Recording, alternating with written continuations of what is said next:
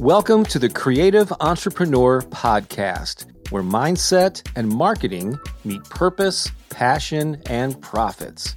I'm Bob Baker, and if you're a creative entrepreneur or someone who runs a heart centered business, you're in the right place. To get a free collection of sample chapters from my books and audiobooks, just pay a quick visit to promoteyourcreativity.com. That's promoteyourcreativity.com. Now, enjoy the episode.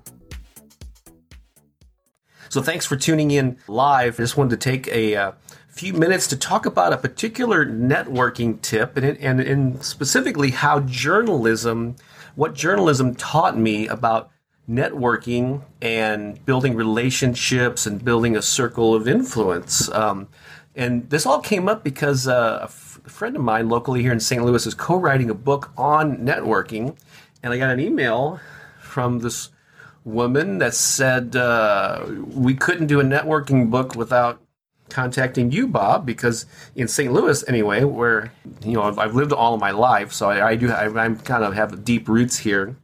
She said that everyone seems to know Bob Baker or whatever, and, and she's very flattering. Everybody doesn't actually. I'm not that kind of a celebrity in St. Louis. However, I've been pretty active for many years doing a lot of public things, and so yeah, I've met run into a lot of people over the years. And so when and I never thought of myself as a networker, so I'm not the kind of guy that goes to networking events to collect business cards and to uh, you know, oh, I, I need to go out and meet so many people or generate leads and all that stuff.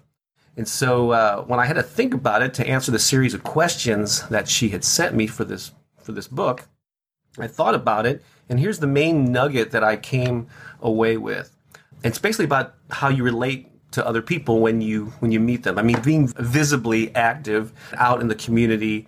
And I've done a lot of public things over the years. Like I played in bands, I've I've acted in plays, I've given workshops, you know, and and just been out and about in the creative community for many years. So that's certainly a crucial element. But when you actually meet people one on one, how do you relate to them? And what I realized was that years ago, decades ago, actually, when I was younger, I would do this. I would meet someone and I had this need to sort of impress them or to prove my worthiness or to, to validate with them who I was and that I was cool or whatever. So I would meet them, especially when they were if they were talking, I'd be sitting there nodding, not really listening to what they were saying. I'd just be waiting for my turn to jump in and then launch into this uh, monologue about all the cool stuff that I did, you know. And quite often, as I would do this, people's eyes would glaze over and they'd start looking around. I mean, I think you, you've encountered people like this. I was one of those people back then. So when that happened, I felt even under more pressure. So I would speed up, and I would I would I would add in even more of my credentials and the people, the things that I've done, and you know, try to drop names of you know people that I've met over the years or whatever, celebrities I've met, or you know, and I published a newspaper and I did all this stuff, and it basically it didn't work because again, hopefully you know the type of person that I that I'm speaking of, the person that I used to be. And if you if you don't know who I'm talking about, you, you may be one of them. I hate to tell you. Um, and so that wasn't the way to network. So that was that was some decades ago. And then I became a journalist of my own making. There was a 10 year period of my life where I published a local music newspaper. I had no previous experience, never went to journalism school or anything, but I just had this compulsion, this, this desire to publish a local uh, paper that covered the local music scene. And so you know, I just kind of jumped in and learned and did it for a decade.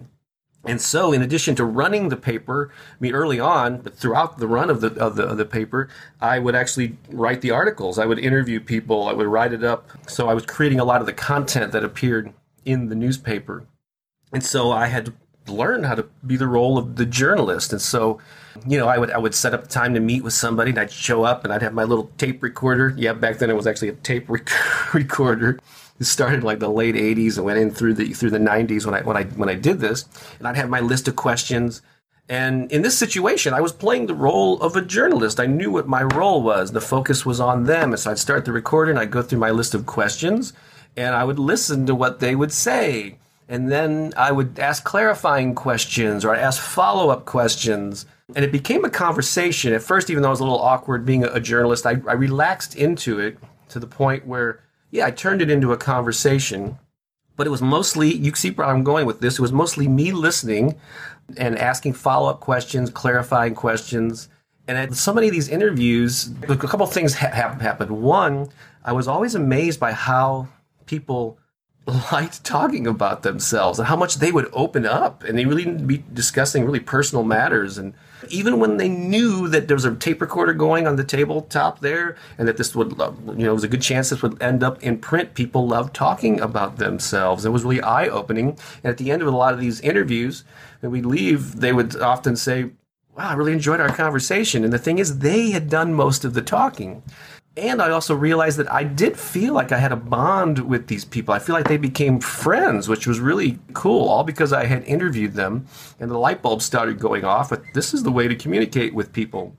This slowly but surely worked its way into my social interactions with people. I don't think it was even in a strategic way. Like I thought to myself, "Oh, I need to start start asking questions and be journalistic." I think I just started doing it out of I don't know, subconsciously or whatever and I'm a genuinely curious person, and so especially if I meet somebody in the arts, but really I'm interested. In, I mean, when I meet some somebody, I've just developed this habit. Again, it's sort of second nature now. It's not a something I have to consciously think about. I just ask a lot of questions. So, who are you? What do you do?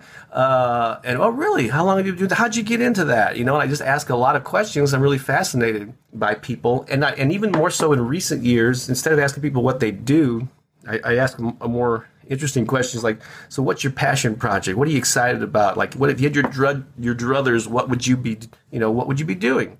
So I don't want to know necessarily what they do for a living, although I, I do ask that too. And so this, that's what I learned from journalism. Again, even though I don't think of myself as a networker and don't really attend networking events for that purpose, I think thinking uh, of your social interactions as if you were a journalist. We go in asking questions, being genuinely curious, having people talk about themselves really is the is, is a huge relationship builder. And i think that could be one of my strengths. In addition to being visible that's another thing that if you want to network and, and expand your circle of influence you've got to be out active. You know if you're a writer or a songwriter and you sit at home all the time and a lot of creative people are are kind of shy or reclusive and not social or they feel uncomfortable in social situations that would be one area where i would recommend that you uh, try to expand your comfort zone and go outside of it. And a lot of times people I think are uncomfortable because they're um, they're self-conscious, so they don't like talking about themselves. And this is the perfect solution. Don't talk about yourself. Go out there and find out what the other person what what makes other people tick. I'm just fascinated by that.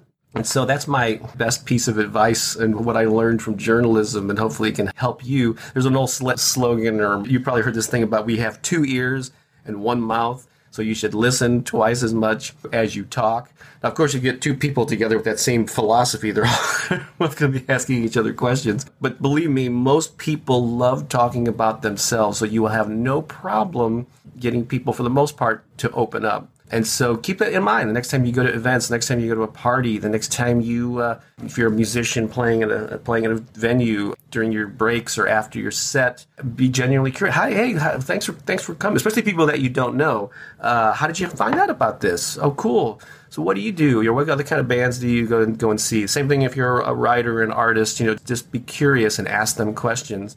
Um, it's great to say thanks for coming out, but if you end it there, find out who they are, why they're why they're there, what makes them tick. Just be genuinely curious about uh, uncovering who people are, and suddenly you'll you'll feel that you're more networked, whether you want to think of yourself as a networker or not. So I hope that's helpful. So thank you all for tuning in or watching the replay.